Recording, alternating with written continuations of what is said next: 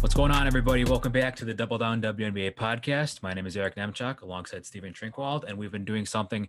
We've well, we're getting around to doing something that we've I think been wanting to do for a while now, and that is, well, Stephen, this is this is something you've been wanting to do. What are we doing today? Uh, we're going to do our top 10 players in the WNBA. We, over the offseason, of course, did our positional rankings uh, and never did quite get around to kind of combining that list to be all encompassing with the short turnaround between you know when the draft was announced and then when when the actual schedule was announced to when the schedule started. You know we were doing three episodes a week there leading up to the season. Uh, so so this kind of got pushed to the back burner and figured we'd do it now.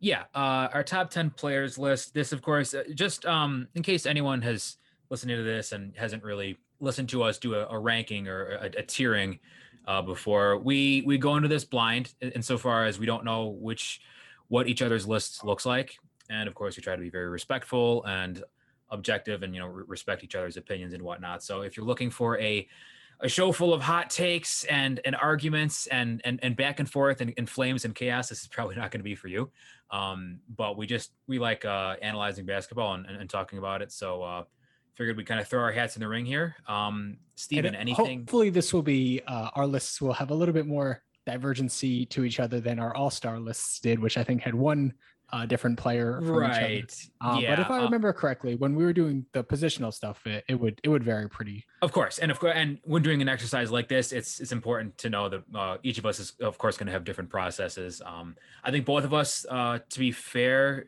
both of us kind of agreed upon, you know, like who's being ranked in the top 10 right now as far as you know uh, er, er, in, in, in contrast to you know who we're going to take for years in the future five five years into the future which is also a fun exercise in itself but um this is the here and now correct? Yeah so how i kind of thought about it was like you know if we were starting the regular season now through one regular season and playoff run you know who you're kind of wanting on your team to uh, to put together your best hopes to win a championship. I think that's a, every team's ultimate goal. So this is right now. This isn't for who we're projecting five years from now, but also you know players who are extremely accomplished. You know, Hall of Fame players, uh, but perhaps long in the tooth. Uh, you know, looking at the Team USA backcourt, how effective you are right now and moving. Not naming forward. any names. Yeah, not naming any names, but we you know the names. You know, one other thing I, I think we should mention is just the players who you know, we would love to include on this list, but we just haven't seen, like Elena Delle Donne. I, I was hoping to include her on this list, you know, hoping she would have appeared in a game or two by now, you know, by the time we record it. Um, but I, I couldn't include a player who we haven't seen, you know, in 22 months on this list. Uh, another player, Angel McCoughtry, who, you know, if she was healthy and having the same season that she just had in 2020, she would definitely, I think, be on the lower part of my top 10. But of course, uh, you know, another ACL. So I had a I did not include her in this list as well. Anything else you you know wanted to talk about with regards to your process? Um, first of all, my process was you know ten is, of course an arbitrary number, but it sounds nice. Um, my process was more along the lines of um, I actually went back to tiering and, and, thought like, okay, who are, who are the clear best players in the world? Who are players you know who could who could be the best team, who could lead a team to a championship? Who are players who are very, very good, but maybe could not see them being the best players in a championship team, kind of along those lines. Because I feel like when you're discussing, there are so many great players in the WNBA, um, and a lot of them play the same or similar positions as I, you know, as, as we quickly uh, realize when we're doing lists like these. So might be like comparing and, and contrasting their skills and how much importance we place on those skills. You know, as far as centers go, for instance, um, there are a lot of amazing centers in the league and each of them excel at different things. So which how much importance do you place on defense rebounding offense versatility so on and so forth? So those are the things that i kind of took into account here um, but it's it's of course trying to hit a moving target. The, the, name of the game is just to have fun on this. So um, without further ado would you like to uh, get started here? Sure. I i uh, we can kick it off with i had a three player tier uh, atop uh, and number one you know these are kind of what i would consider players, you know, in serious contention for being the best player in the world. Uh, number one on that list, I had Breanna Stewart. Um, I think Stewart is the the best offensive player, certainly in this tier of three that I have. Um, a different type of defender than the other two. I think uh, brings a little bit more more mobility uh, on defense, a little bit better in uh, guarding out on the perimeter. Um, and and you know the resume kind of speaks for itself. Uh, an MVP, a two-time Finals MVP. The Storm have been dominant, you know, for for a few years now. Not the efficiency we're really used to seeing from Breanna Stewart, um, but it's it's a different team that they're you know rolling out this year, the Storm, and uh, despite that, you know they are as as favored as any team out there to compete for the title, and and it's because Breanna Stewart is, in my opinion, the best player in the world. Well said. I also had Breanna Stewart at number one. Um, although I kind of had her in, in, a tier her own. I think if Elena Delle Donne was healthy, she could give Breanna Stewart a run for her money in this best of the best tier. But unfortunately, you know, Delle Donne um, still recovering from that back procedure. So in my opinion, Breanna Stewart stands alone as as the best player in the world. Uh, you know, like I said before, when I was looking at these players and I was evaluating like what their strengths are, what their weaknesses are, I had a very difficult time coming up with specific weaknesses for Breanna Stewart. You know, maybe she's not the the strongest player individually. You know, her shot selection could be better, but you can say that about just about any player on this on this list. Um, she does it all. Uh, she's she can take over a game in basically any phase, offensively, defensively, on the glass. Um, she's a really good passer for someone of her size. She moves incredibly well for a player of her size. Just has great instincts on both ends of the floor. I mean, I'm not sure what else I can say that hasn't already been said yeah, I, I, I can, you know, talk about, I, I, guess, why someone maybe would have a, a, couple of those other players that I have in this tier over Stewart. okay, know, that's she, a good idea. She's maybe, you know, she wouldn't maybe hold up as well against the best back to the basket post players. You know, the very strongest players uh, in terms of, you know, players that that can put defenders in the goal. You know, I think I would take the the two players I have right below Stewart over her in that one regard. You know, I don't think she really has the same type of and, and, you know feel free to disagree with this but you know there's there's 40 seconds on the clock you're down one that the same type of undeniability just as like a, okay let's dump it down and get the hell out of the way as like A'ja Wilson does. I think well A'ja is probably number one you know in the league in, in that type of i guess you know undeniability like like i said before you know she's not really going to she's not the offensive rebounder maybe that some of the best uh bigs in the league are but you know i i don't think i really value offensive rebounding all that much uh, in terms of like having it be you know something that's going to kind of knock her off for that top spot. But you know these are players that that I think uh, are are all in the conversation. So just kind of want to present the other side of the coin, but obviously still have Stewart number one for sure. Okay, well I, I mean I, I, wasn't saying she she's the best at everything. Yeah, sure, I, of course. Think, I think her game is the most well rounded. But um, yeah, and, and yeah. I would agree with that. Yeah. Okay, so um now that we got that out of the way, uh, Stewart number one for both of us. I think. Who are who are your other two players in this tier? So number two, I have I think the front runner front runner at this point for MVP, John Jonquel Jones, uh, okay. a player who I think uh, I had maybe you know fourth or fifth in terms of bigs coming into the season, and, and she's she's kind of shot back up the the rankings for me. I think she is you know probably the third best self creator of this this three player group I have. I think she is probably the worst defending out on the perimeter of this three player group that I have. But, you know, she's in her fifth WNBA season right now, and she's a career 38% three point shooter, a career 56% two point shooter. So just a massively efficient player. And then obviously, you know, down low, like she's she's a great rebounder. She's a great defender in the things that she does well, even if she's not a perfectly well-rounded defender what uh be more specific on on, on the defensive end because now i'm curious. What in terms of well I, I, you know she's she's great protecting the rim. I i don't know if you necessarily want her like switching out on guards um, okay i agree. and you know i think you are kind of limited in terms like you want to play a very conventional defensive scheme when you have jonquel jones but you could do that very effectively. Okay that's that's well said. Yeah i also had jonquel this is very tough for me um I, I, was really waffling back and forth when I was thinking about Jonquel versus A'ja Wilson in this in this uh, discussion because they're both so good and they're both really really really good at certain things. So like I said before, it's it depends on what you value more.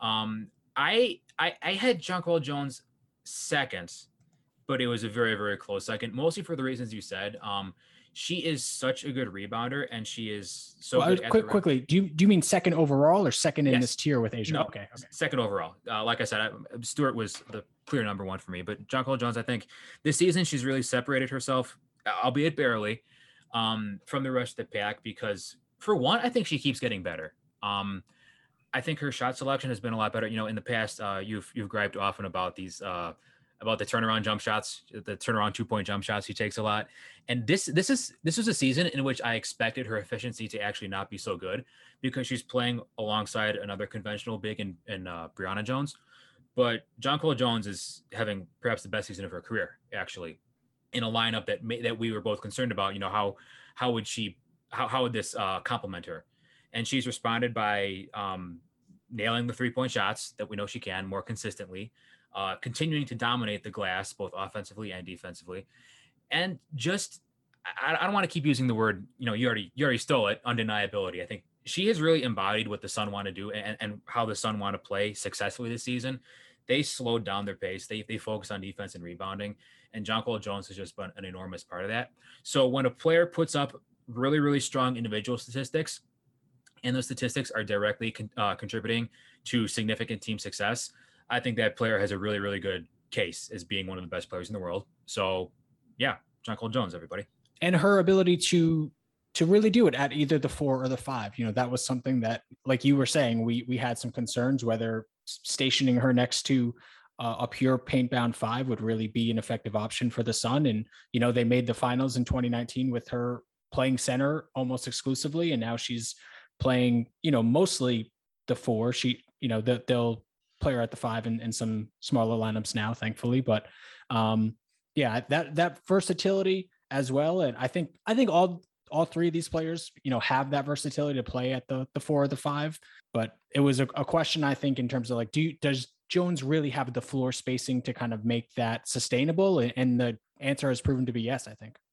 Yeah, that, that was another big question is is the sustainability for three point shooting, and I hate to use the um I hate to use things that don't count as an example, but I mean, you really saw how good of a shooter she was in the in the three point contest, right?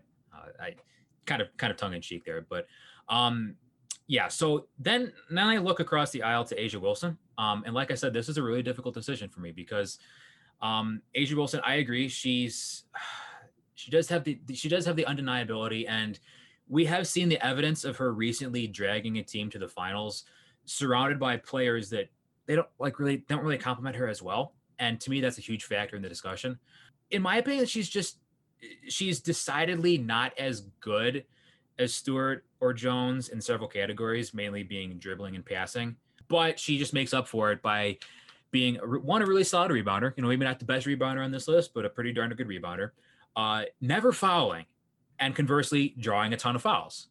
Once again, she this is a player who embodies her team's success, mainly in controlling the foul game, which is huge, especially if you know your floor spacing isn't where you want it. So you just uh, beat the heck out of, out of the other teams at the free throw line every game. Um, yeah, n- none, none of these other players are locks to give you eight to ten free throw attempts per game per playoff game, I should say, like A'ja yeah. Wilson is. You know, and she's knocking down ninety percent of them all of a sudden, which is really impressive. You know, I, I think I think that's that's kind of regressive a little bit. She was shooting what like ninety five percent or something something silly for for the early part of the season. That's that's gonna regress a little bit. But I mean, if, if you are legit drawing that many fouls a game and you're and you're cashing in on them, that is that is enormous. And intangibly, like you said, I mean, if if you're down, if you're down one point, if you're up one point, whatever, if, if you're if you're looking for a closer, um, who isn't a guard, A'ja Wilson might be the best player on this list.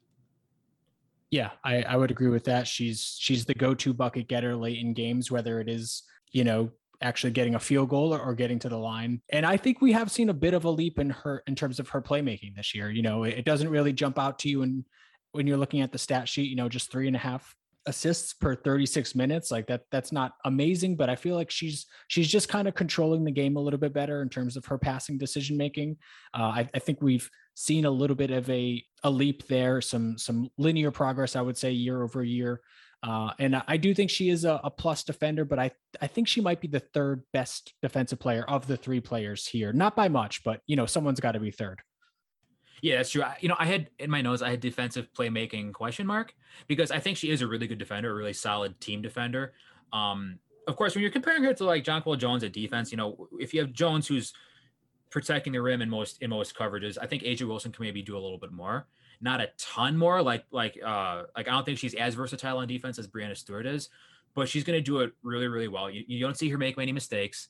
Um, she's pretty good at, at finishing defensive possessions with the rebound, and you know like like not not not being out of position. You know, I think there's, I think, I don't think it's a coincidence that the Aces have had a really good defense over the past few seasons because largely because of A'ja Wilson. Um, once again, never fouling, which I think you can also relate back to, to what you said. Um, the game has kind of slowed down for her in, in the past couple seasons, uh, which has not only increased her playmaking ability, but also increased her, you know, her patience on the defensive end. She's not making as many mistakes, not as not committing as many fouls.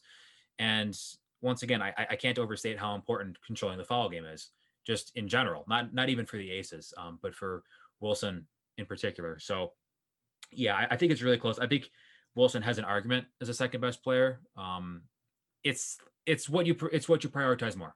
Yeah. Now year over year, you know, she will uh, have kind of the the lowest individual efficiency just from a scoring perspective. You know, she's at a career high 55% true shooting. I think that would be a career low for any of these other players that we're talking about in this tier. Um, and, you know, the obvious, I guess, kind of element that we haven't discussed yet is these other players can open the court for their teammates by spacing the floor. So even if, mm-hmm. Even if your own individual efficiency is even across the board, uh, which it's not, but you know, it's in the same ballpark. So, you know, for all intents and purposes, like it's easier for the other players around you if you can be effective from 24 feet rather than 20 feet. And I think that that has to kind of factor into the consideration a little bit. Yeah, I agree. I agree with that. Uh, how much of that do you think is has to do with coaching?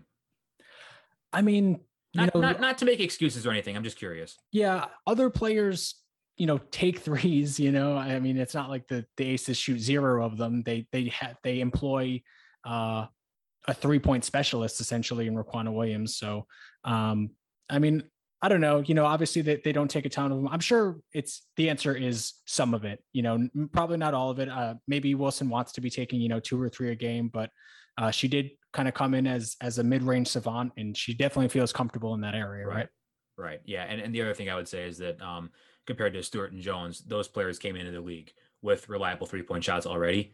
Um, and when you're a player like A'ja Wilson, like a high volume player, a go to player, it's going to be difficult to focus on extending your range all the way out there at the start of your career anyway. So, um, okay, I, I think we're pretty set on our on our top three players there. And you have a next tier coming up, right? I do. Do you also have a next tier, or or do you have someone else kind of with these two players? No, I also have a next tier coming up. Okay, so who is number four for you? This is kind of where I think we we both felt pretty good that we'd have the same top three, but who's number four for you right now? I had Sylvia Fowles at number four, and this is once again, um, especially compared to the players I have immediately after her. This is once again prioritizing certain things over others. In my opinion, Sylvia Fowles is the best defensive player in the league. Still, you know, after all these years, um, especially you know, I, I say still. I, I think this is interesting because other players on this list may have had a case at other points in their respective careers, but Sylvia Fowles, the elder stateswoman on our on our top ten list, I, am assuming, um, she's gone. She's taken her game from being not just a really physical, a, not just a really physically imposing defender, but also a very disciplined one. Um, she's another player who I think you rarely see make defensive mistakes.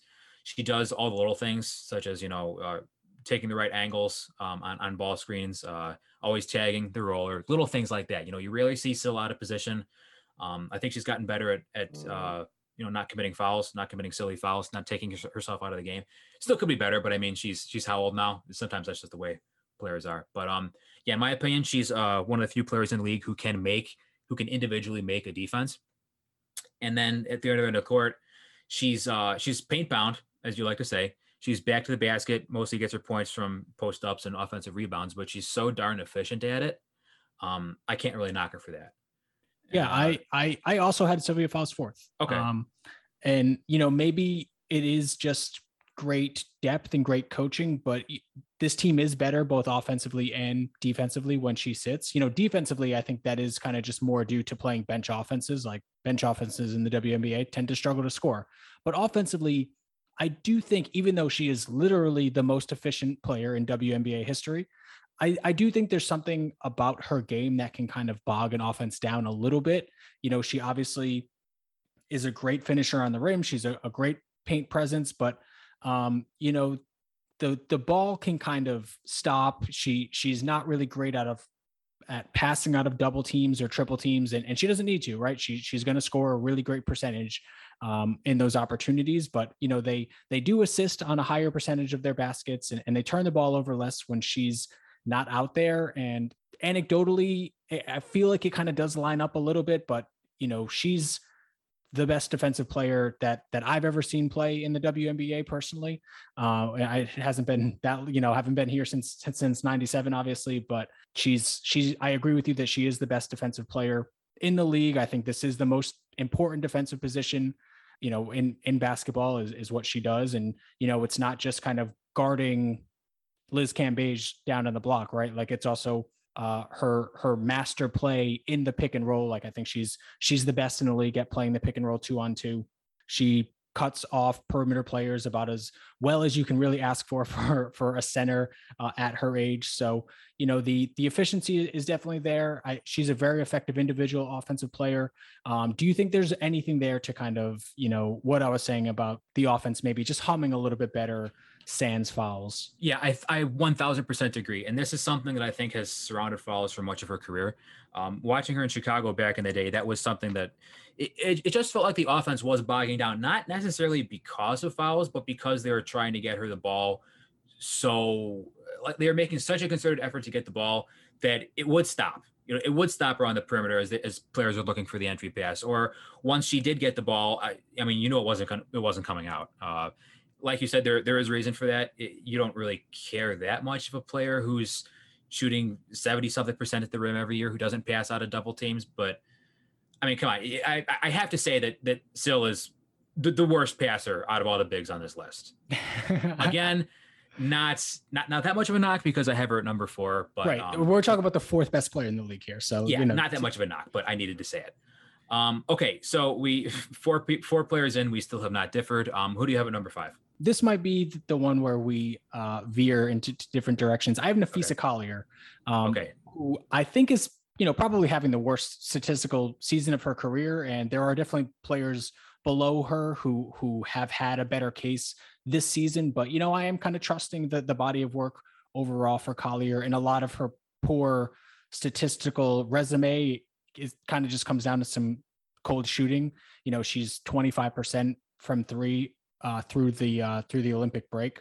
Um, she's also had you know the first the worst finishing at at the rim in the restricted area this season. Excuse me, but you know just defensively, I think whether you need someone to guard the perimeter, her help instincts have have like come so far in terms of being able to come over and block shots. You know, she's not obviously the biggest. You know, whether she's a, a four, you know, she she can't really sometimes hang uh, strength wise. You know, just guarding back to the basket. But everything else, I, I think, is a, she's a near perfect player. I would say.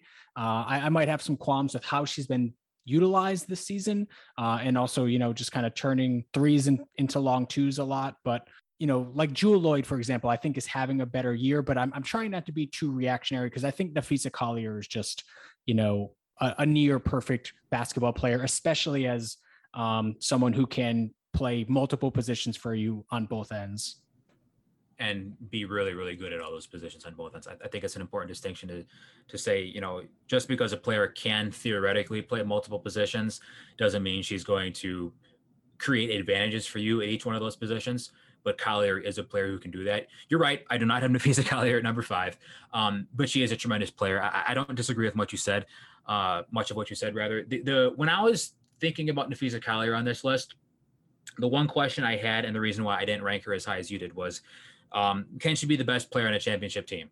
You know, say say the Lynx make the finals this year. Um, I could see Sylvia Fowles having one more dominant finals run in her. I'm not sure if I see Napheesa Collier playing at that level yet.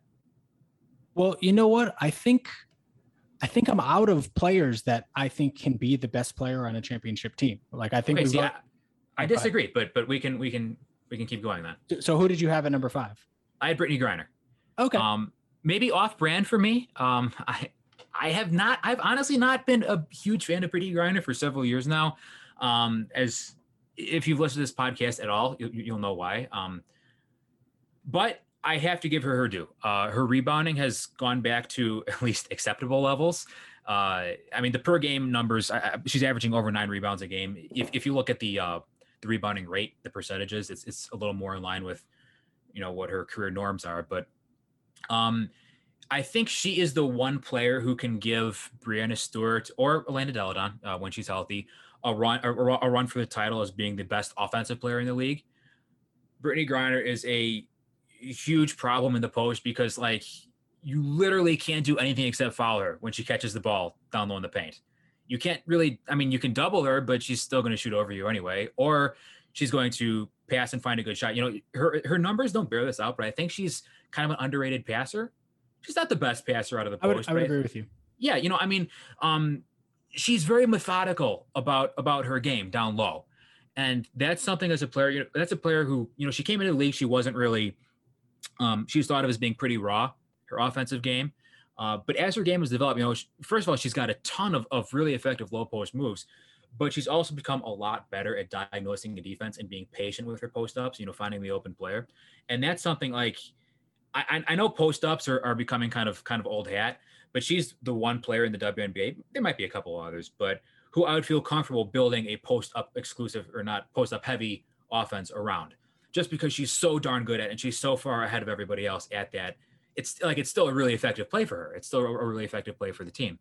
Um, of course, I have to harp on you know her defense is it's hit or miss. Um, she can still be kind of an adventure in, in, in, pick and roll defense, and that's honestly the one thing that's keeping her separate from Sylvia Fowles for me is that for as disciplined as Sylvia Fowles has become on the defensive end, you still see Griner committing you know silly fouls, you know, away from the ball or reaching when she doesn't have to, not staying vertical. I mean, I still don't understand why Brittney Griner can't just stay vertical all the time. I mean, she, she just never challenges vertical. Yeah. She never just jumps up with her arms, jumps straight up with her arms raised up. You know, she always has to swat down. It's one it's, of the more maddening things about it's, it's so maddening. Player.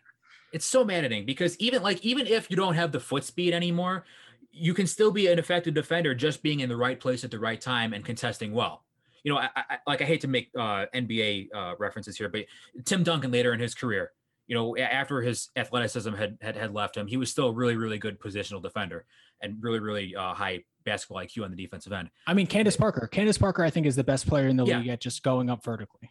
That's that's another good. That's another great example. Um, WNBA reference as well. So thank you for that. Um, that's the one thing that's keeping me from saying Brittney Griner is one of the best three or four players in the world.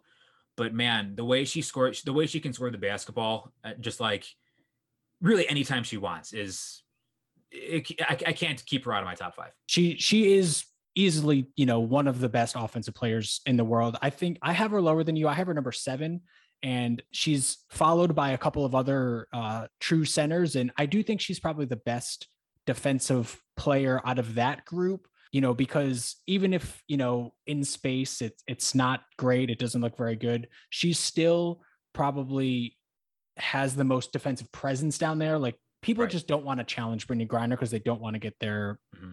shot thrown into the stands. And there's um, value in that. There is for sure.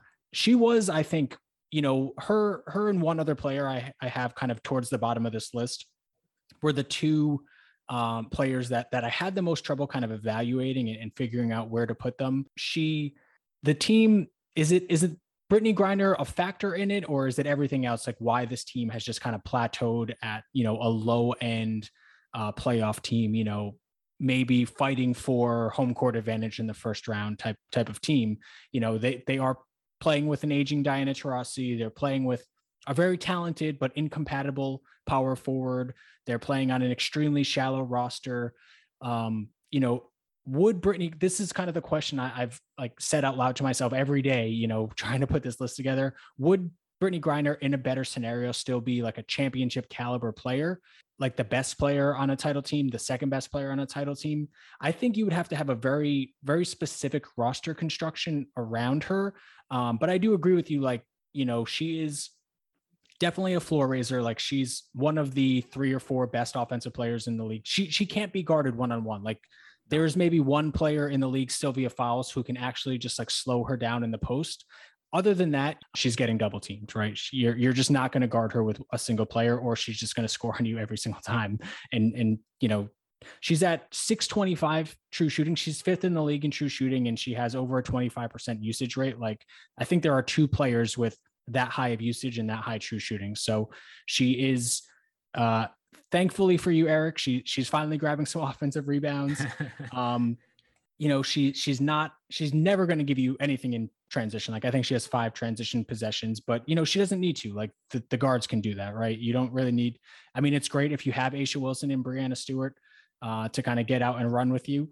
Um, un- unfortunately, that's just not not Griner's style play. Uh, so I I do have her seven, and I actually have her in the first uh, as the first player in the next tier down, uh, with one other player between Collier and Griner. Um, but did you have anything else to to say about Griner? Um, yes, I actually wanted to to plus one something you said that I actually had not considered. Uh, what does Brittney Griner look like on a championship team? And if you if you're looking for a player or a roster, a complementary roster that is very specific, I think that is a, a significant knock on a player. Um, because if they're such a good player, why why do they why do they need to be complimented in such a such a specific way? You know, um, so that's a good point. That's a great point. Yeah, you need essentially a four that can kind of make up for her lapses defensively, but can also give you something. You know, even if it's not floor spacing, bombing away from three, at least has like a face up game, so there's some kind of threat out there. Um, so so the the options there I think are pretty limited. Um, but you know she's a great player, I think. Uh, so who so, so basically, you... basically, God help us all if she and Breanna Stewart team up. yeah, or uh, I mean, even you know Natasha Howard, you could see fitting next to the four or something like that. Uh, maybe Nneka Ogwumike. Yeah. Um, but um, so who did you have for number six? Okay, number six, I had Liz Cambage, and this is another case of, I mean, this. For some reason, I just haven't seen it all come together for Liz Cambage in the past couple seasons. Uh, of course, not not counting 2020 because she didn't play. Um, and I think, and that I have to hold that against her. You know, I, I, mean, she's undeniably one of the most talented players in the world. I think she's she's got both the size and the skill, maybe a, a combination of which maybe no other player in this list has. Like she's she's low key like a good passer and she's pretty skilled with the ball in her hands. But for one, um, they have a really hard time playing her like more than 30 minutes a game. And that's that's not good but it's like at the same time, I, I just can't justify having her any lower than sixth because she is, um, for one, she, she's another player who's basically unguardable one on one, another player who's really, really good at drawing fouls, and she will, she will go off if if the situation is right. You know, I think I think there's a lot of diminishing returns with both her and A'ja Wilson on the floor. It, it seems to me that Cambage is the one whose individual statistics have taken a hit rather than Wilson's, which I think is interesting.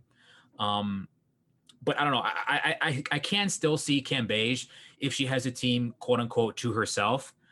I still can see a team like that being a championship contender. Maybe not in this case. Maybe like it, she's probably the second or third best player on the Aces at this point. But if if it so happens that she hypothetically lands on a different team, um, that's another floor raising, as you like to say, scenario. And I could see a championship team being built around Liz Cambage. Yeah, but the other thing is like she's also not, you know, to to quote uh, LeBron James from back in the day, she's not fitting out, right? Like she's not sabotaging this Aces team. They they are awesome when she's on the court. Uh, her and A'ja Wilson, you know, despite what uh, the A'ja diehards may think, like they are they're fitting together, I think, perfectly well.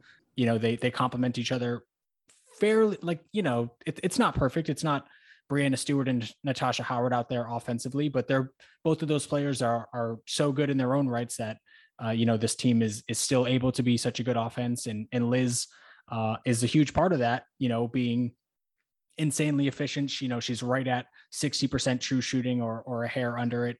Um, you know, eighth all time in true shooting. She she's great on the boards. You know, her uh, defense, it, it's far from perfect, I think, but I think I'm a little bit higher on her defense than some other people.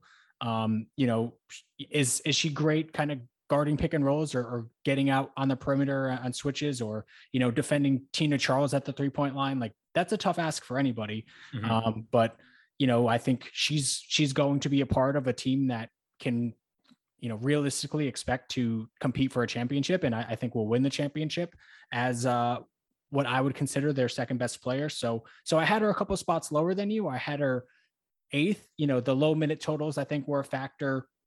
The the inconsistencies defensively. Um, you know, the the shot uh choices are not always great, but you know, every star player is going to take bad shots. You know, we'll right, right, we'll right. say that probably about every single player that that we talk about. Um, but yeah, th- this for this team and, and, all its depth and all the great players they have and, and the, the reigning MVP and, and the point guard, uh, you know, they are way better with Liz Cambage on the court than with her off the court. And, you know, not all those players can, can say the same thing. Okay, let me ask you something. Defensively, where would you rank Cambage among the players you've already mentioned? Among the players we've already mentioned, I would or rank among her, among the centers. How about that? Um, I mean, I would rank her last among the players that we've already mentioned, and okay. and ahead of the next the, the ninth player, the player right behind her, Tina Charles. So I, I okay. think, I mean, do you think she's better than Griner? I mean, I think it, it is maybe situational, but neither of them maybe. are in great shakes. Maybe. Um, I think Griner is a greater rim deterrent than Cambage, which ultimately tips tips the scale in Griner's favor. Yeah, I, Cambage, I, yeah. Cambage, I think, is maybe a little more disciplined on defense. Maybe moves her feet a little bit better. Like it, she'll Griner, certainly commit less dumb fouls. I think. Yes, that I, I would definitely agree with you on that. I mean, she's far from a defensive stopper, but I mean, it's not like she's she's getting eaten alive out there. Uh, maybe this season she's been a little poorer on the defensive end than I'm used to, because I'm I'm pretty sure in, in 2019 she was rated as, as, as a plus defender. Yeah, I thought she was a really really effective defender in in 2019. Uh, a little bit of a step back this year, but I mean the Aces, you know, haven't missed a beat defensively with no. her out there, you know. So no, and that's and I, I, think that's that's another big part of it. Um, as we say, defensive uh, as far as positions, like defensive importance center is, is right up there, and uh, she's definitely not not hurting them, that's for sure. So um, okay, uh, who did you have at six? My number six player, uh, the first true perimeter player I think we're getting to on this list, uh, Jewell Loyd. Uh, okay. A, pl- a, player I'm sure has made your list in, in some capacity, but it looks like I have her a, a, little bit higher. And and a part of this is just talent versus replaceability. You know, Jewell Loyd obviously can play with any of these players, but being such an effective uh, perimeter player, you know, we've already talked about what six, five or six centers already, and and uh, so the your your likelihood of having one of those dominant centers compared to uh, a guard of Jewell Loyd's caliber, it's just much more likely that that you'll get a great big rather than a, uh, someone like Jewell Loyd. And you know, she's had some monster games just this past week as the number one option. And you know, both of those games, you saw her slow down a little bit towards the end of the game. Um, but even as a number one option, I think on a reasonable team, which this team was not, you know, I think most teams where she would be the best player would have, you know, more talent than the Storm team, Sands, Bird, and Stewart. Um, so I, I, don't really think you could take anything away from this past week other than you know the overwhelmingly positive kind of what we saw before she ran out of steam. Um, and outside of that you know she's just the perfect wing player in a lot of ways. She's she's giving you all league caliber defense two years running now. She can create for herself. She can create a, a little bit for others. You know she's having a, a pretty good pick and roll season you know not amazing uh 67th percentile overall. But um you know she can she can be effective on ball creating and she's a great floor spacer and, and, aside from you know being a better defensive player than let's say like Betnijah Laney like what makes her a more valuable player is that she fits in better as a second option and I think mm-hmm. being being an elite second option is more valuable than being like a B plus level level first option where you know maybe you aren't as effective with uh, off the ball. Uh, and Jewell Loyd is is insanely effective off the ball. If you aren't a high usage player in the league, you know, if you aren't the best high usage player in the league, you have to be able to be effective off the ball. And and Loyd is, you know, a career 37% three-point shooter since her third year in the league with a very dynamic off-ball game. You know, some of those elevator actions that they were running in the Liberty game.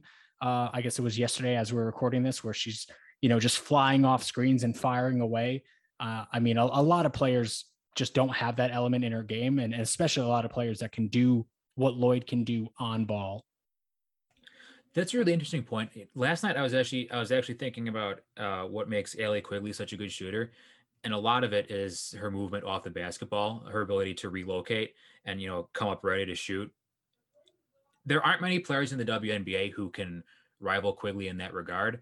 I think Jewell Loyd might be one of them because uh, you can run plays like that for her, and, and she she can rise and fire. She can lose her defender trailing, and she could just rise and fire before they can recover. But um, yeah, you made a good case. I I did have Loyd on my list, so don't fret. Um, she also she's also the first perimeter player on my list. I think it's I think it's safe to say she's the best perimeter player in the league right now. Um, certainly the best. Well, mm, sir, I, am going to say she's the best two way perimeter player in the league. You, you might disagree on that. Some others might disagree on that, but it's you laid out a really good case for Jewell. Um, the one thing that the one thing that I am still concerned about with her is like you, you addressed this, but her ability to be the best player on a championship team. Yes, the past two games have been kind of extreme in that regard, in that she her efficiency has you know, I mean, she she shot very poorly against the Sky that one game, and then against the Liberty, she was absolutely on fire for three quarters and then did nothing in the fourth quarter. So she kind of ran out of steam there. Um, but those are also kind of the games themselves are kind of anomalous. You know, you had the Sky game that went to overtime, a game in which the Storm maybe shouldn't have even had a business sending to overtime. And then the Liberty in which, you know, the Storm blew, what was it, like a 15 point lead or something like that. So neither result is going to happen every day. So I don't think you can hold Loyd exclusively accountable for that. And then I thought, well, as, as, as you were saying this, I thought, well, what if Sky fans like to think about this? What if Loyd comes home next season and she's the and she comes to the Sky and she's the best player in the Sky? Would that be okay? Hell yeah, that'd be okay. Are you kidding me? Yeah. So so maybe maybe that uh, concern of mine is it, it was a little overblown. Concerning defense, you said you don't want to take much from those those past two games. I will take one thing, and that is Jewell Loyd's defense is absolutely incredible. Uh, when I when I saw her play against the Sky, um, my my jaw was on the floor she has just become such an incredible defender. So, so, so active. And she's still like she's maybe she's in the athletic prime. She hasn't lost a step athletically. She's one of the most explosive guards in the league. And but her ability to just get out in the passing lanes and force turnovers and just be a guys. You don't usually see like high usage perimeter players like Loyd or medium usage or, or whatever the scenario is also give that consistent effort in that consistent defensive playmaking. You don't have to worry about regular season intensity with Jewell Loyd. Like she's she's brought it. No, consistent. no, no. Um, not at all. So, I mean, so where did you have her? Like last two games, like the Storm. I'm sorry. Oh, I said where did you have her? I had Jewell Loyd eighth, and I, I I wouldn't have a problem if I bumped her up to seventh or sixth. Honestly speaking, with you, um, that's a very good argument you made, by the way, about replaceability because we, are talking about we've been talking about almost nothing but centers up until now. Whereas Jewell, I mean, like, like like I said, I think it's pretty clear she's the best wing player in the league. So, yeah. Did you have anything else to say about Loyd, or should we move on to your your next player? Uh, we can move on to my next player. My next player um, might be a little reactionary here, but I had Tina Charles at number seven. Um, okay. So so so far we have all the same players in the list. They're just in in different orders. Different order, right? Okay, yeah, that, that is interesting. Uh, so we're kind of on the same wavelength here. Tina Charles to me is another player who I haven't been a huge fan of in the past, but this season has done a lot to alleviate some of those concerns. First part, um, she has become a legitimately good three point shooter, which you know in the past she's shown flashes of it, but you know that it, it's it was the long twos that were kind of holding her individual efficiency back. And for a player who is as good around the rim and in the low post as Tina Charles is, that wasn't really a shot we wanted to see her taking all the time. Now that she's extended her range out to the three point line and she's taking several of them per game and hitting them at a pretty good clip. You know, I, I was thinking about this and I was thinking, okay, so what if A'ja Wilson becomes a three point shooter and, you know, she ends up taking two or three three pointers a game? How are defenses going to react to that? Versus how are defenses reacting to Tina Charles shooting threes? Defenses are now looking at Tina, they're now looking at Tina Charles beyond three point line and they're saying, oh, shoot, somebody lost Tina. Not at, not rather than rather than saying, okay, well, you know, let, let her shoot that. You know what I'm saying? So she's become like a legitimately respected three point shooter out there. And that's huge in the development of her game.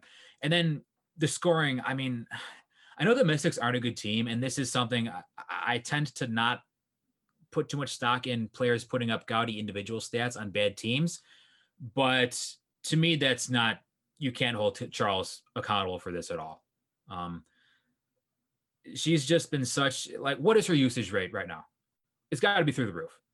Oh, I'm sure it's over 30% comfortably. And um, I think she, is she still leading all time in in points per game? Uh, last last I checked, before the coming into the break, she was averaging more points than any other player in league history, and her usage is uh, 33%. 33 That's and a half percent. Which is, I mean, uh, she's always been a high usage player, but now that she's added the three point shot to her arsenal, and she's another player who I player who I think is is uh her passing is a little underrated because she she can uh, throw some good passes out there to find you know corner shooters or what have you, which Washington has taken advantage of. But I don't know, man. There, there's something about Tina Charles' play this season. Maybe it's the three point shot. Maybe it's maybe it's the usage plus the efficiency. Um, to, to put I, it into context, Tina Charles is at 33.5% usage and no other player is uh, above 29. Wow. Okay. So yeah, that's, that's huge. That, that, that that's huge. Um, it's not necessarily translating to team success, but I mean, but they are, the Mystics are like dreadful when she's off the floor. So, I mean, she, yeah. it, it is, I think, kind of the quintessential like floor raiser, ceiling raiser conversation. Like there are players who we haven't talked about yet who I think it's easier to fit into a championship team perhaps. Um, and I think, I mean, you you asked me this a, a couple players ago, but it's out of the players we've talked about, like where does Tina Charles rank defensively? Yeah, that's what I was getting to. Um, the worst. Yeah, it's. I think she's worse than Cambage. I think she's worse than Griner on defense. Um, maybe not fundamental. Like I don't think there's anything she just does that's bad, but she just doesn't have this the one the mobility, two the playmaking, the things that you look for in a good defensive post or a good defensive big. I mean, I think she's adequate, but she's I, not. I think gonna... you would have a hard time being a championship level defense with Tina Charles as your center. Well, that's another thing. Like, like historically speaking, um, that's this is kind of the knock on Tina Charles, right? She she's put up huge usage rates, huge points per games, um, but she hasn't she hasn't led a team to a championship yet. I, like I don't know. Sometimes I sometimes I think that that argument is is kind of goofy, but um, can Tina Charles be the best player on a championship team this year? Well, the way they're playing right now, they're not they're not even going to uh, get a, get a shot at a championship. But if Elena Delle Donne comes back, will Tina Charles be the best player? How will Tina Charles adjust? Those are questions I think, you know, those I think are legitimate questions. And as as such, I think that's why I can't put her any higher than seven. But if you asked me before the season what my player ranking would be, she wouldn't be in my top ten. So this is this is a positive development. Yeah, I I agree with everything you just said. She's also on the list for me. She is the highest player that I have not talked about. So she is she's number nine for me. Okay. Um, you know, kind of third in line in tier three, right behind Griner and Cambage. So seven, eight, nine. I have uh, Griner, Cambage, and Tina Charles. Um, and I think you know I started out doing this list, and, and Charles was considerably higher.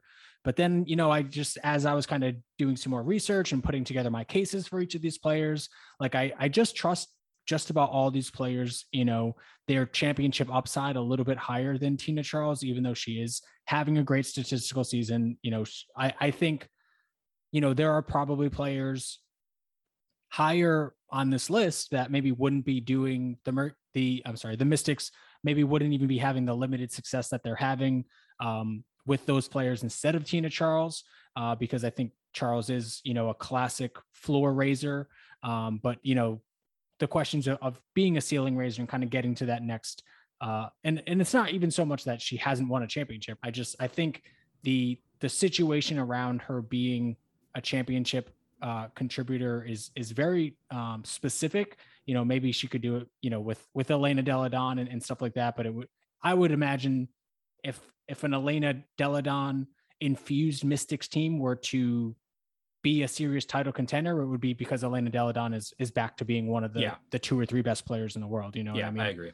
Um, so I mean, Tina Charles, like uh, a player that I have historically doubted several times, and, and um, she'll continue to to make me eat crow probably. But uh, you know, this is a bottom four defense. You know, defense I think uh, relies on the center position more than any other position. And and it's not like they have amazing, you know, Theresa Plaisance starts for this team most of the season and and the the better option is Myisha Hines Allen, who's also not you know some all world defensive player, you know, but they do have you know Cloud and Atkins and and a couple good defensive players. So for them to be, um, you know, bottom four, and it, it's not like they're they're any better with Charles on the on the court defensively than they are with her off. So yeah, I, it's it's uh, props to her for for kind of proving me wrong this season and, and she deserves to be on this list but i couldn't go really any higher once i kind of laid out the case for everyone else.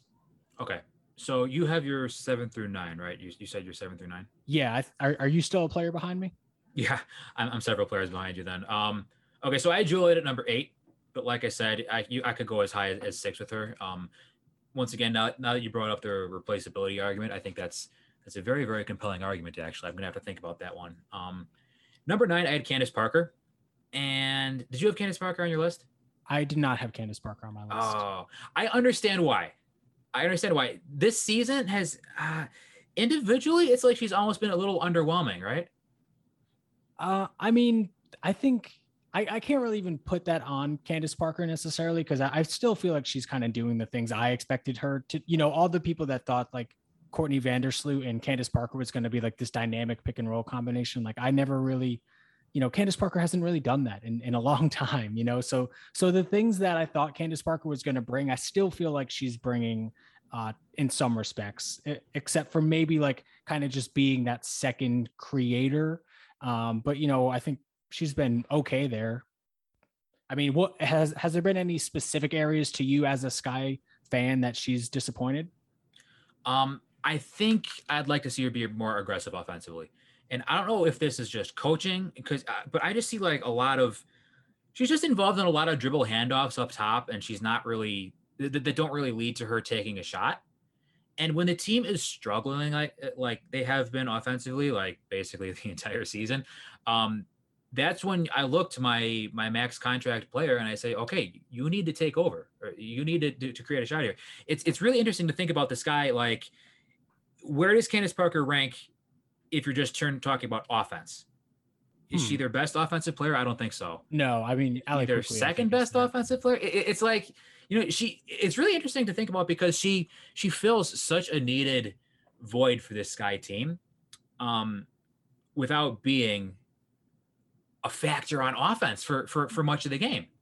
Yeah, and that just it, it does kind of feel like I'm sorry to interrupt you. It does kind of feel like she's been, you know, I said that she hasn't been playmaking necessarily, and I still think that's true. But I I feel like she's been kind of relegated to floor spacer and facilitator. You know, kind of running those dribble handoffs, what without really kind of like adding like there's no uh, value add in in kind of her her passing element of this offense. It's it seems like in a lot of ways. Well, not not with what she's doing. I mean, like yeah, exactly. handoffs. It's like it's like whatever. It's very very basic action. Um, but I need to start talking about the positive things because I ranked her number nine. Um, like you said before, she is a really really intelligent and fundamentally sound defensive player. That much is obvious. Even though it's interesting, the Sky were a good defense without her as well. But um, she just takes her defense to the next level uh, with her verticality. Her she's a really good communicator on defense, which I don't think that that's an intangible thing, but that's definitely not something you can just you can discount completely. Um, she can both roam and defend one on one, so her versatility in defense is still maybe maybe not what she once was on that end, but um, she she can still you know roam, make a play, get a rebound, and make a pass up the court all in the same you know all in the same all in one fell swoop, uh, and that's that that's very impressive to watch. I think offensively she still does provide some value. You you can't just totally discount Candace Parker. Um, maybe doesn't like run the floor like a gazelle like she used to, but she is still a great passer for her position. Um, she can still take and make some bailout shots. Again, maybe not so much as she used to. I'm just having a really hard time leaving Candace Parker out of my top 10 based on the impact that she's made on the sky overall. Maybe individually speaking, her production has been a little disappointing for me, but her effect on the team itself has been undeniable. And I know I, I know what you're going to say next. So what about Allie Quigley and what about Stephanie Dolson? Yes. What about Allie Quigley? What about Stephanie Dolson? I agree. But the fact remains the Sky are just a much better team with Candace Parker. I mean, they are they are they're they're a, a top four defense now. They they never would have been a top four defense if Candace Parker did not come over to uh to the Sky. But the other thing is, you know, they have disappointed offensively. I, I don't know you could really assign that to Candace Parker necessarily, but the defensive improvement is kind of exactly what you needed to see from them. Um, you know, they're they're not uh, an, an, amazing rebounding team, which I think that was another thing where you were kind of hoping mm-hmm. um, Candace Parker would bring that to them. So, so I have a tier of you know seven or, or so players, I guess maybe maybe it's nine players as tier three that goes from seven, and I ranked it all the way to 16 and uh, Candace Parker, I, I, had her 15. You know, we're only going to 10 here, but so she was definitely in the consideration for me. Um, this season, I think, was a little bit too limited, I, I, would say, in terms of her, you know what she's brought, particularly offensively, um, for me to to go there. Uh, I I love Candace Parker. Candace Parker's you know the reason I started watching the WNBA. Um, but for me, you know, she I, I hope she kind of you know uh, really turns it up in in the playoffs and the the Sky make a run fueled by Candace Parker. But I couldn't have her uh, above some of these other players. Okay, uh, just to give myself an out here, after number eight, I was I was kind of stuck. After Charles and Loyd, I was like, uh, should I include Parker? Should I include Collier? Should I include Atkins, Chelsea Gray, Vandersloot? Um, so I agree. Like after you hit a certain point in these rankings, it's it's tough. It, a, it's, a lot of these players become eye of the beholder. Yeah, yeah. So I'm not I'm not surprised you disagree there. Um, who do you have as your as your tenth player?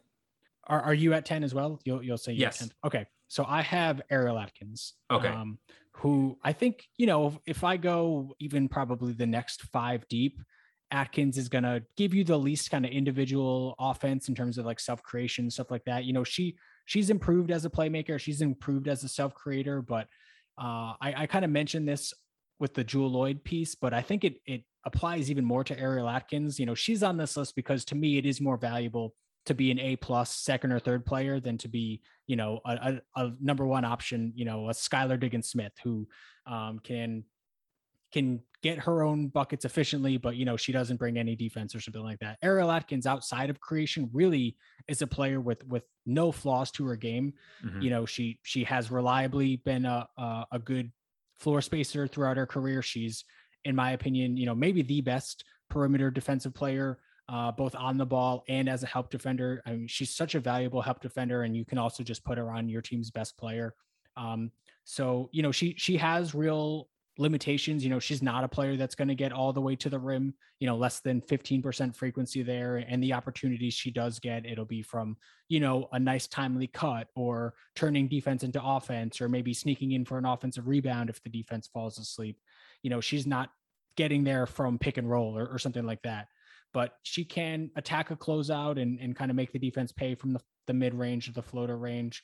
Um, you know, like I said, she has improved her playmaking. Uh, so you know she's she's a great floor spacer. She's the best and maybe most versatile perimeter defender in the league.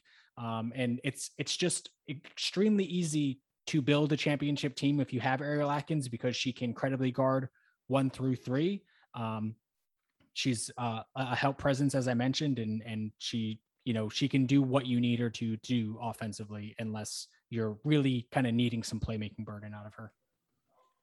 I think the playmaking is the reason that Ariel Atkins did not make my top 10, but I might be overrating that a little bit because, as you said, she's just so good basically everywhere else.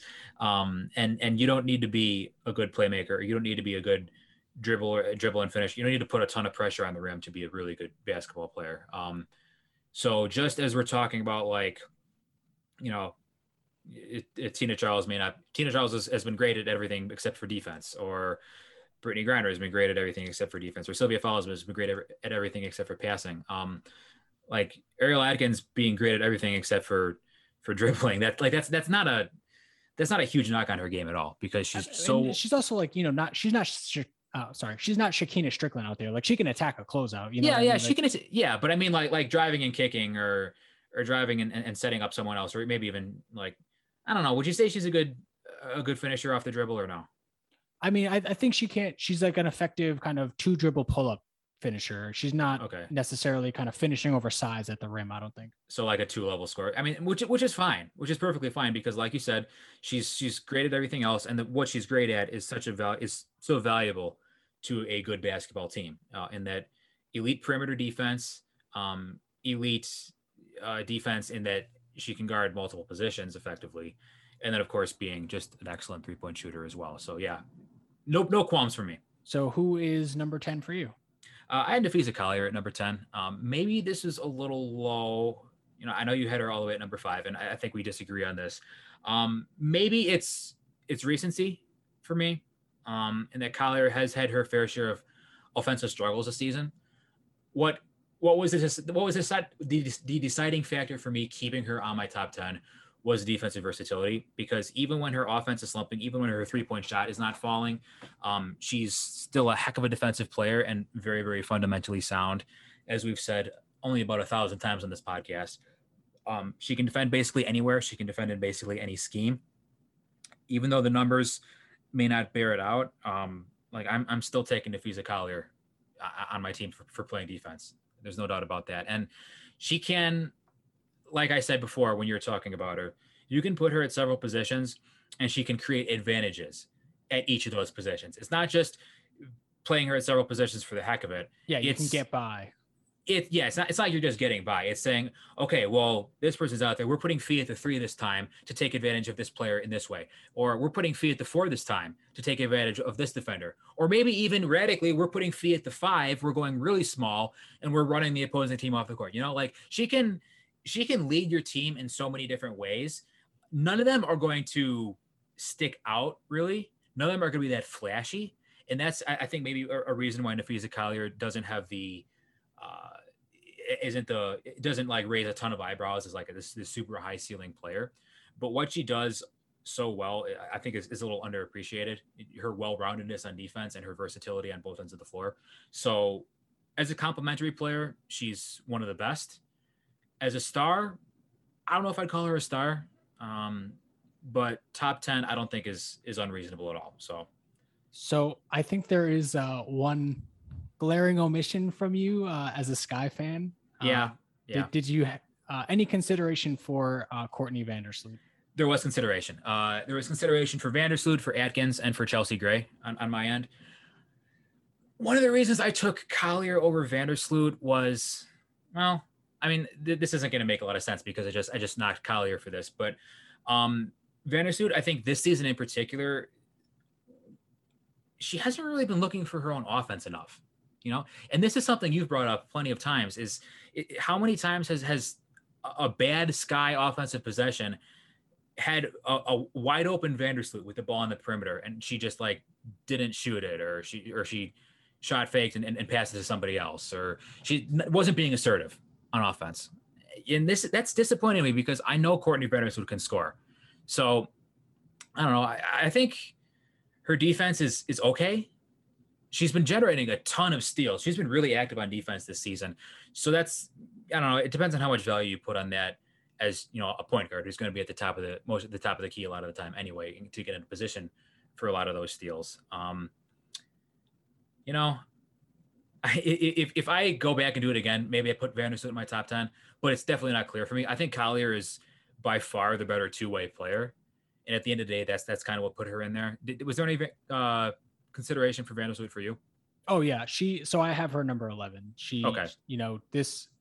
Uh, it, it is. I think still even having her that high is a little bit of kind of a reputation nod. You know, I I don't think she's been one of the best ten players this season, but I mean she's she's Courtney Vandersloot, right? She does things that no other players can do. But the thing is, like she's she's not driving efficient offense in the way that Courtney Vandersloot usually does, even if mm-hmm. she's not scoring herself. And, you know, maybe that's just being dragged down by some some other factors on this roster. Um, but this team's offense is so reliant on Allie Quigley and not Courtney Vandersloot uh, that, you know, if she's not the one kind of leading efficient offense, then, you know, what what is the value that she's bringing? Obviously, she's a valuable player and, and I have her number 11, but um, yeah, I, I considered a, a, few other players, um, uh, Sloot, uh, Natasha Howard. I, I, considered, you know, I think I just have to see a full season outside of Seattle before kind of really vaulting her ahead of some of these other other players. Yeah, that's fair. Um, Laney, I, I considered briefly. Chelsea Gray, you know, just another season where another dip in the true shooting. Like this is the third time in four seasons, with the exception being the bubble season, where Chelsea Gray is posting a career low in true shooting and posting a career low in free throw attempts and posting a career low in proportion of shots around the restricted area. So, you know, it's just, and that she, her three point attempt rate is also down. So everything is just kind of being shrunk to that mid range area of the floor where, you know, it's fine, but, you know, she's a below average, uh, a below league average true shooting player right now at 50% true shooting. So, uh, you know, the, the assists look cool and, and she's uh, a valuable defensive player and, you know, definitely a, a, great highlight player, but just a little bit outside of that kind of top echelon of, of, you know, you know, top 10 players we're talking about here. Real quick regarding Vandersloot driving efficient offense. That is a very interesting discussion because last season, if if you look at her assists, I mean, she's still by a country mile leading the league in assists, not that far off of last season. But last season, you got the impression that she was driving this Sky's efficient offense. And to talk about Allie Quigley, that was kind of a down year for Quigley. So that was like a when, when the discussion last year. I mean, she was an MVP consideration because the, the, the discussion was, you know, imagine how bad this guy would be without Vandersloot, or look at these on-off numbers for Vandersloot. This season, I mean, she's getting the assist, but you're right. It just doesn't feel like maybe it's because the offense itself hasn't been hasn't been very efficient. Now, whether or not that's Vandersloot's quote unquote fault is, is a completely different story. Um, because I think there's plenty of blame to go around there. But that is that is perplexing, isn't it? Yeah, and you know she's also having her own individually, you know, her worst offensive season from an efficiency standpoint in in quite a while um, since uh, I guess you know that finals team essentially. Um, and you know you can you can just like steals, you know, you can get nine assists off nine good plays and and right. not be an effective player. That I don't think that's the case. I I do think it's probably a little bit of the case with the steal numbers, but um, you know the you, you got to think, you know, if this is a specific number, you know, it's happening nine times or, or for steals, it's happening twice a game. Like, okay, but what do the other defensive possessions look like? And, and it's not necessarily Ariel Atkins out there, you know, she's, mm-hmm. she's a limited defensive player. Um, but you know, maybe, maybe when, uh, as this team kind of figures out what lineup combinations they, they want to go with, it'll be a little bit easier for the sky to be an efficient offense, but it, it still, still seems like a lot of juggling and, except in those Quigley Dolson or Quigley Keeber lineups, like the sky just can't score. Yeah, it's it's really and again, like heading back to last season, it's it's not like the roster was overhauled that heavily either. So uh, it's it's interesting. It's a little disappointing as a fan, but um, it makes for good discussion and in, in, discussion like these. Uh, anything else you wanted to hit on? We we've gone through our list here. You, you did bring up Betnijah Laney. Uh, I think you asked me, is is she considered in your top 10 or something like this? Um, and I said pretty quickly no. Um, and I wanted to clarify why. That shot diet is not good at all. Yeah, and it's looking more and more like the three point shooting last year was an anomaly. She's down to, you know, 31% this year, and she's just turning down a lot of nice, clean, open threes to take two dribbles and, and step into a long contested two. Um, which know, is weird because this Liberty coaching staff wants them to get up as many three point shots as, as they can. So I don't understand that. Certainly seems like she is seeking out star shots, you know, the high difficulty turnaround, fadeaway type shots. Uh, you know, she has a certain stature in the league now, and maybe she thinks her shot diet should reflect that, or, or I'm sure there's some level to, of subconscious to it, but you know, she just isn't. She's she's able to kind of knock some of them down obviously you know she's still having a decent efficiency season but it's it's trending in the wrong direction because her shot diet is trending in the wrong direction and also um the, the playmaking i mean i think she I think she's a decent playmaker but she's still turning the ball over way too much for me yeah it was um the, this last game with uh against the storm with their uh with their their uh olympians out or, or two-thirds of their USA Olympians out, I should say. You know, she had eight assists, I think, and it still felt like there were just so many bad decisions in terms of her her creating for others. Um, it, it, it really felt like a pretty rough Betnijah Laney game. I, I felt like, you know, for for uh, a 17, 8, and 7 or whatever it was, it, it did not feel like she was contributing uh, consistently positive throughout the game, particularly the floor the fourth, game wasn't great. Particularly in the fourth quarter, you know, just a, a lot of bad, poorly executed passes and, and poorly executed decisions and, and kind of losing her handle and stuff like that. But, you know, she's, for me, she was still in consideration. She's, she's having a great year, but things seem to be trending downward. And I, I don't think, if we were to if we were to say before the season like we're a little worried about you know can Betnijah repeat the success she had in Atlanta or after the first few weeks of the season saying like can Betnijah repeat the, or, or, keep up this this level of efficient scoring, leading like carrying a team scoring.